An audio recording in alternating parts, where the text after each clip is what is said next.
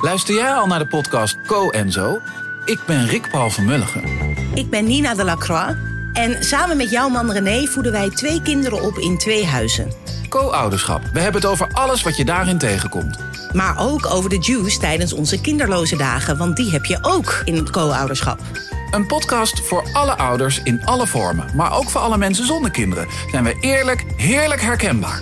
Dus luister naar Co en Zo in je favoriete podcast-app.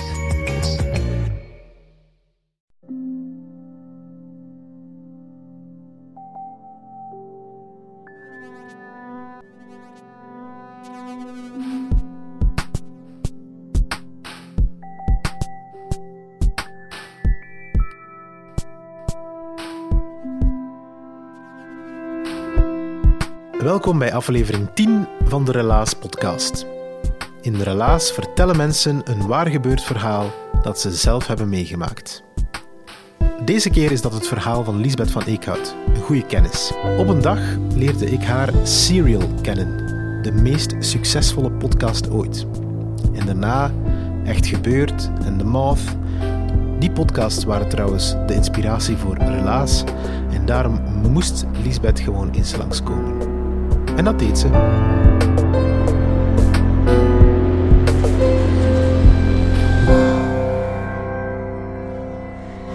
Ehm, bij mij is het eigenlijk allemaal begonnen op een zonnige, warme, iets wat vervelende woensdag namiddag in september. Uh, ik zat in een auto, uh, echt het clichébeeld van de vermoeide moeder met twee kleine kinderen. Ik had dus twee kleine kinderen op de achterbank. Ik heb die nog altijd, gelukkig. Ze waren toen twee en vier, heel toffe kindjes, maar um, ja, op dat moment waren ze echt super vervelend. Het was ook warm, ze hadden dorst en het was lastig we kwamen van school. Enfin, um, voor sommigen onder jullie klinkt dat waarschijnlijk wel bekend. Het was gezaag. Dus ik had die ook allebei een uh, lievelingsknuffel in een handen gestoken om daar zo wat vanaf te zijn. Dat hielp niet echt, maar bon, het was toch iets of wat minder decibel. Tot op een bepaald moment mijn zoon het op een krijs zet. Wat is er gebeurd? Zijn lievelingsknuffel is gevallen. Maar moet je voorstellen, ik zit dus achter het stuur, ik ben aan het rijden, uh, moe, alles door elkaar, geroep. Ik weet niet goed naar waar ik aan het rijden ben eigenlijk, want ik ben echt gewoon leeg. En mijn, mijn zoon begint te brullen. Ik moet dus die knuffel zo van achter de achterbank pakken, terwijl ik ook nog moet sturen en er zijn mensen voor mij. Of aan het moment dat ik dat doe, ik draai mij om, ik pak die knuffel, gebeurt er iets. Er gebeurt iets in mijn arm. Ik kan het niet anders beschrijven dan lijkt alsof er iets loslaat. Er knapt iets in mijn naam. Dus ik kan toch die, die knuffel pakken. Ik geef aan mijn, uh, aan mijn zoon. Hij zwijgt niet, maar bon, het is min of meer uh, gesust. En uh, ik rijd door, ik ga naar huis, bon, het leven gaat verder. Um, maar die naam, die gaat niet verder. In de zin van, er, er ontspruit iets in mijn arm dat heel raar is. Die pijn begint uit te stralen, dat begint super erg te worden. Dat wordt eigenlijk altijd maar, maar zwaarder. Dat, dat straalt naar overal uit. Ik kan daar niet meer van slapen. Of, ik negeer dan de hele tijd, um, buiten beschouwing gelaten, dat ik wel tegen enorm veel mensen daarover zaag. Waarop dat mijn ma ook op een bepaald moment zegt, zou je nu niet een keer naar de huisarts gaan? Iets waar ik in feite zelf totaal niet uh, bij stilstaan had, tot op het moment dat zij dat zegt eigenlijk. Dus uh, ik doe dat. Ik ga naar de huisarts, ik beschrijf dat verhaal dat ik dat hier vertel. Um, de huisarts zegt, je hebt zeker een spierontsteking, je moet gewoon pil nemen. Ik naar huis, super uh, optimistisch over het feit dat dat gaat gedaan zijn. Ik neem die pillen, uh, ik neem die lang. Ik weet niet wat er veel onder jullie al van die uh, ontstekingsremmende toestanden genomen hebben, maar dat is dus niet aangenaam. Maar bon, ik ben braaf, ik neem dat. Dat wordt alleen maar erger. En dat wordt erger in die zin dat dat wordt een soort persoon op zich. Ik weet niet of dat je daar kunt inleven, maar die pijn verzelfstandigt zich. Ik begin te spreken met die pijn. Dat wordt een vijand van mij. Ik begin echt te resoneren met die pijn. Van, hé, hey, wat is dat hier? Weet wel, ik neem pillen, uh, dat is niet de afspraak. Hij moet hier gewoon stoppen. Het is medisch verantwoord, het moet gedaan zijn. Maar de, de pijnvijand uh, op dat moment stopt niet, dus ik ga terug naar de huisarts. Iets wat ik sowieso altijd mijn beetje hoongelach. Allee, of iemand trakteert op al wat hoongelach als er iemand tegen mij zegt, ik ben nog een keer geweest en een keer. Maar dus ik doe dat. Ik ga terug. Die huisarts kijkt weer wat en ze zegt, ja, het zeker spierscheur. Je moet foto's laten nemen. Oké, dus ik denk, oké, op uh, Hans, het medisch traject, en heb foto's gaan nemen. Die vrouw bij wie dat ik terechtkom, negeert mij totaal, vraagt mij niets, pleurt zo wat spul op mijn schouder. Ik kijk wel wild naar haar, ze kijkt niet terug. Nog, ik denk, oké, die mevrouw heeft misschien een slechte dag. Dus ze begint zo met machine van alles te doen. En ik maak een grapje en ik zeg, ah, dus je weet wat er aan de hand is. Allee, aan de arm. Een vrij belachelijk grapje, maar ik voel mij gewoon echt zo raar. Die vrouw zegt niets. Die zegt niets. Die doet gewoon verder. Dus ik ben zo wat opgelaten. Dus ja, ik denk, oké, ik ben een nummer nu, dus ik moet mijn mond houden. Of ah, die foto's worden gemaakt en ik word doorgestuurd naar een specialist. Een specialist, ja, ik ga me uiteraard niet vernoemen, maar uh, dat huis, allee, dat is echt cliché. Je komt daartoe, dat is een soort bunker. En je kunt niet anders dan denken van, hier ga ik straks aan meebetalen. Die mensen zijn aan het renoveren en je denkt, oh my god, dat kan niet, wat? Dat, hoeveel miserie heeft dit huis gebouwd? Die mensen dan ook nog zo een springend veld. En dat gaat eigenlijk ook niet echt over mijn probleem. Hij vraagt daar ook niet echt iets naar. Iets over. Of uiteindelijk, we spreken daar dan wel over, uh, na, een kwartier of zo, dat hij over zichzelf gepraat heeft, gaat het uiteindelijk daar wel over. En hij, uh, ik overhandig hem helemaal trots die foto's, hè, want ik heb daar toch wel veel voor gedaan. Hij kijkt daarnaar en hij smijt die daar en hij zegt, ik kan daar niets mee doen. Dus ik kijk met grote ogen naar hem en hij zegt, dat zijn van die foto's uh, die ze maken om te zeggen tegen Bon dat ze foto's gemaakt hebben. Want dat wel een raadsel is voor mij, maar blijkbaar kan hij daar dus niets mee doen. Uh, jij, uh, je, moet een, uh, je moet een scan laten nemen. Enfin, ik denk, oké, daar gaan we dan, een scan. Hup, week later, hij schrijft een briefje, ik ga naar een ander ziekenhuis. Ondertussen wordt dat dus altijd maar. Ik zit echt in een situatie, um, want ik vertel dat nu wel wat lachend, omdat het ook wel lach, lachwekkend is op sommige momenten, maar ik zat echt in een soort dat zat mijn moeren en buiten vast. Ik kon niet meer slapen. Ik had twee kleine kinderen, kon die niet meer oppakken. Dat was echt, het was echt wel serieus. Ik had echt een serieus probleem in mijn oog. Dus ik ga naar, uh, naar dat ziekenhuis en er herhaalt zich een beetje hetzelfde. Hè. Er staat daar zo wat dokters die met elkaar over je hoofd zo aan het grappen zijn over dingen dat je dus niets van weet, want dat zijn zo interne grapjes. En... Um, ze steken een spuit in mijn schouderband, moet dan een uur gaan rondlopen, kom terug. En dan blijkt dat in scan zo'n afschuwelijk claustrofobisch ding is, waar ik moet gaan inleggen. God weet waarom, want dat gaat hierover, maar toch moet ik daar gaan inleggen. En ik begin al paniekerig te worden, want ik, ja, ik wil niet zo steuterig overkomen, maar ik kan ook niet goed tegen kleine ruimtes. Dus dat wordt daar een gedoe en ze zeggen dat dan tegen elkaar. Enfin, uiteindelijk doe ik zo wat yoga-oefening en lukt mij om die scan te laten nemen. Dus alweer ik met mijn trotse scan in mijn hand terug naar het grote huis van de specialist. En alweer een beetje gepraat over zijn leven, komen we uh, uit op die scan. En hij kijkt naar die scan en hij zegt, heb niets.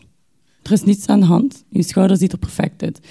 En hij ziet dus de teleurgestelde blik op mijn, in, mijn ogen wellicht. En hij zegt, uh, we zullen uh, een keer uw zenuwbaan laten checken. Daar gaan we het wel vinden. Zijn niet vroeger een keer gevallen of zo? Allee, ik denk wel, ja, ja, ik ben zeker vroeger gevallen. Ik wil gewoon een oplossing, weet wel. Het is niet dat ik iets moet, schelen of zo, maar ik wil gewoon een oplossing. Dus hij schrijft een briefje, ik ga naar een andere kliniek en kom bij wat ik ondertussen ongeveer vermoed dat een deel van zijn vriendkring is. Want ik denk dat ik zo Hans zijn vriendkring afgedaan heb. Ik kom daar binnen, die mens spreekt gelijk alleen maar Frans. En um, die vraagt mij niets. En die steekt zo allemaal dingen in mij en begint elektrische schokken door mijn arm te jagen. En ik denk, ik moet dus terug hetzelfde grapje maken. Dus ik zeg, ah, uh, hopende dat hij mij gaat verstaan in het Nederlands, weet u misschien wat er aan de hand is? Al ja, aan de schouder. En hij bekijkt mij alsof ik compleet gek ben, waarop ik zo'n soort gefrustreerde uitval doe van hoe lang dat ik daar al mee bezig ben en dat die de medische wereld toch wel niet te doen is. En hij trakteert mij op een twintig minuten lang durende uiteenzetting over hoe fantastisch dat België is en waarom dat ik toch wel blij mag zijn dat al die zaken gebeuren.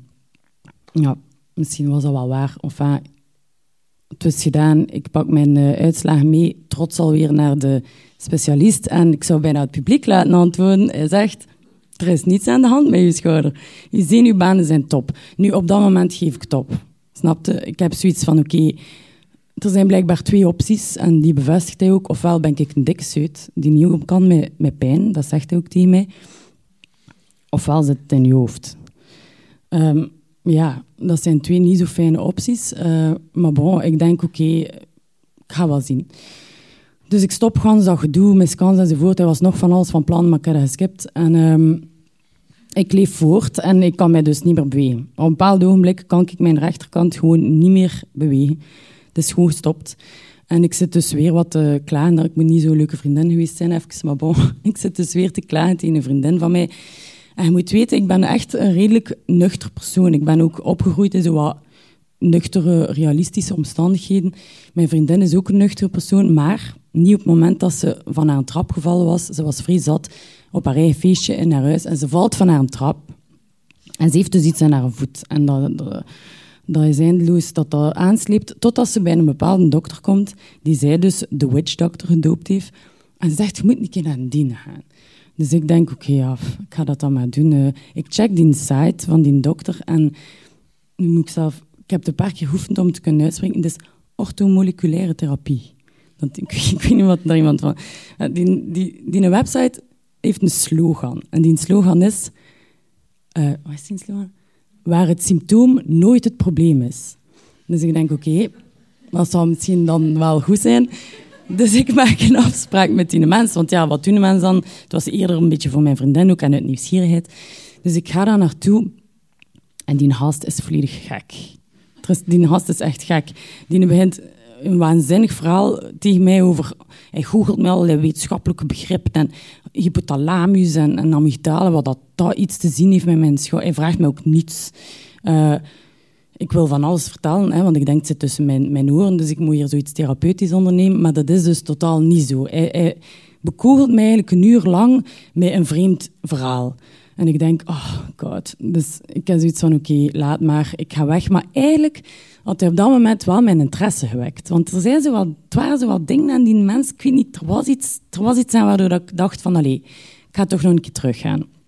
Want hij had mij ook een nieuwe afspraak gegeven, dus ik ben dan beleefd. Dus ik ga terug. En echt, die tweede sessie is totaal overdonderend. Die type doet dingen... Ik versta er dus niets van, maar hij, doet van, hij, zit voor, hij komt vooral niet aan mijn schouder eigenlijk. En ook niet aan mijn naam. Hij is vooral bij mijn voeten bezig en hij, doet dan, hij sluurt mij dan mee naar zijn, naar zijn fitnessje dat hij daar heeft. En dan moet ik in de spiegel zo... Je dat spiegeltherapie, zegt hij tegen mij. Ik. Uh, dan moet ik zoiets doen met mijn andere arm. Die arm moest dan... Hè, dus het is deze die zeer, moest dan buiten beeld blijven. Enfin, hij doet allerlei vreemde dingen. Hij kneedt mijn buik. Hij pakt zo van die, um, van die, van die, van die proefbuisjes met zo steentjes in. En hij steekt die onder mijn broeksband.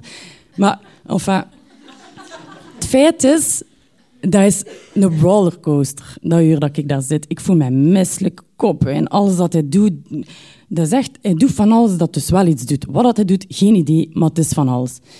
Dus ja, ik denk, oké, de max. En hij zegt profetisch op het einde van de sessie, ja, nu gaat het zeker beter zijn. Ik zie het, ik heb u mee, je gelooft mij. Op dat moment was ik totaal in de war, dus ik was iets van, oké, whatever, ik wil u wel geloven. Maar effectief, ik ga naar huis en enkele dagen later besef ik dat ik echt, dat dat echt beter is. Dus, dus, dus die moeren, die buiten zijn los. En ik kan gewoon weer van alles. Het is, het is echt bizar. Dus ik denk, oké, ik ga terug. En eigenlijk die volgende drie, vier, vijf sessies, ik denk dat zoiets was, in totaal, herhaalt hij dan. Maar hij doet wel vreemde dingen en we praten superveel. Maar zo... Ik heb ook een heel rare neiging om super eerlijk tegen hem te zijn. Ik zei hem dus ook dat hij extreem irritant is als hij begint met zijn hypothalamus en zo. Hij begint al zo vrij op met zijn muis, zo, ken je dat? Met dat rollerke zo super rap. Hij ziet van alles, dus je kunt toch totaal niet mee. En ik heb zoiets van, je moet dat misschien niet doen, want in feite komt dat echt niet, niet goed over. Dus ik ben super eerlijk tegen hem. En hij vertelt mij dus over zijn handse ding, want die gast heeft dus veel gestudeerd en zo. Dat is echt een beetje zo aan een dokter. En hij zegt... Uh, hij heeft veel gestudeerd, dus... En hij zegt, ik doe aan deep learning. En deep learning is blijkbaar een soort cognitief iets waardoor dat je lichaam zijn gang zet. Dat is zover als ik graag ben. Van, qua begrip over wat hij gedaan heeft. Maar nu heb ik dus een nieuw probleem. Want en mijn arm is dus veel beter en het is echt max. Maar mijn nieuwe probleem is de martelende onzekerheid van wat doet die naast eigenlijk. Mensen vragen mij dus, die wie dat ik altijd gezegd heb over mijn naam, van alleen en dat is nu beter, en hoe kan mijn ma kan dat misschien ook, en mijn onkel, want die heeft iets aan zijn knie. En ik kan dat dus niet uitleggen, want ik weet dat niet. ik kan dit verhaal eventueel doen, maar ja, dat is veel te lang en, en ik ga dat ook geen duizend keer vertellen. Maar ik weet dat. Is een martelende onzekerheid van, oh my god, hoe kan het? Ik versta dat niet en hoe gaat dat?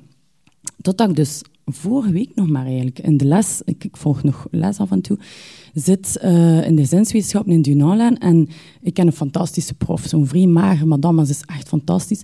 En uh, ze is bezig over het effect dat scheiding heeft op kinderen. En ze heeft het dus over het feit dat kinderen eigenlijk een verhaal moeten krijgen. En dat als het goed gaat, dat het belangrijk is voor een kind dat ze een verhaal krijgen. Dat dat geen complex verhaal moet zijn of dat je niet moet vertellen wat dat allemaal met iemand anders eventueel heeft uitgestoken, maar dat een kind gewoon moet horen van, het zit zo. En dat kind moet voelen dat verhaal klopt en dat moet juist aanvoelen. En ze vertelt over het feit dat er niets zo moeilijk is voor een mens, en dat begint dus bij kinderen, als niet weten wat er gebeurt, omdat het gevoel hebben dat je iets, ja, iets begrijpt, geeft ook betekenis natuurlijk aan dingen. En plots valt mijn frang. En ik zoiets van, dat is eigenlijk hetgeen dat mij al de tijd zo, zo tegensteekt. En misschien moet ik nu wel gewoon ook dat kinderachtig gevoel dat ik eigenlijk van in het begin al heb, van dit voelt juist aan en dit voelt goed aan, misschien moet ik dat gewoon aanvaarden. En moet ik gewoon loslaten dat ik niet begrijp wat dat hij aan het doen is. Ik heb dat zo gedaan en uh, alles is uh, sindsdien perfect oké.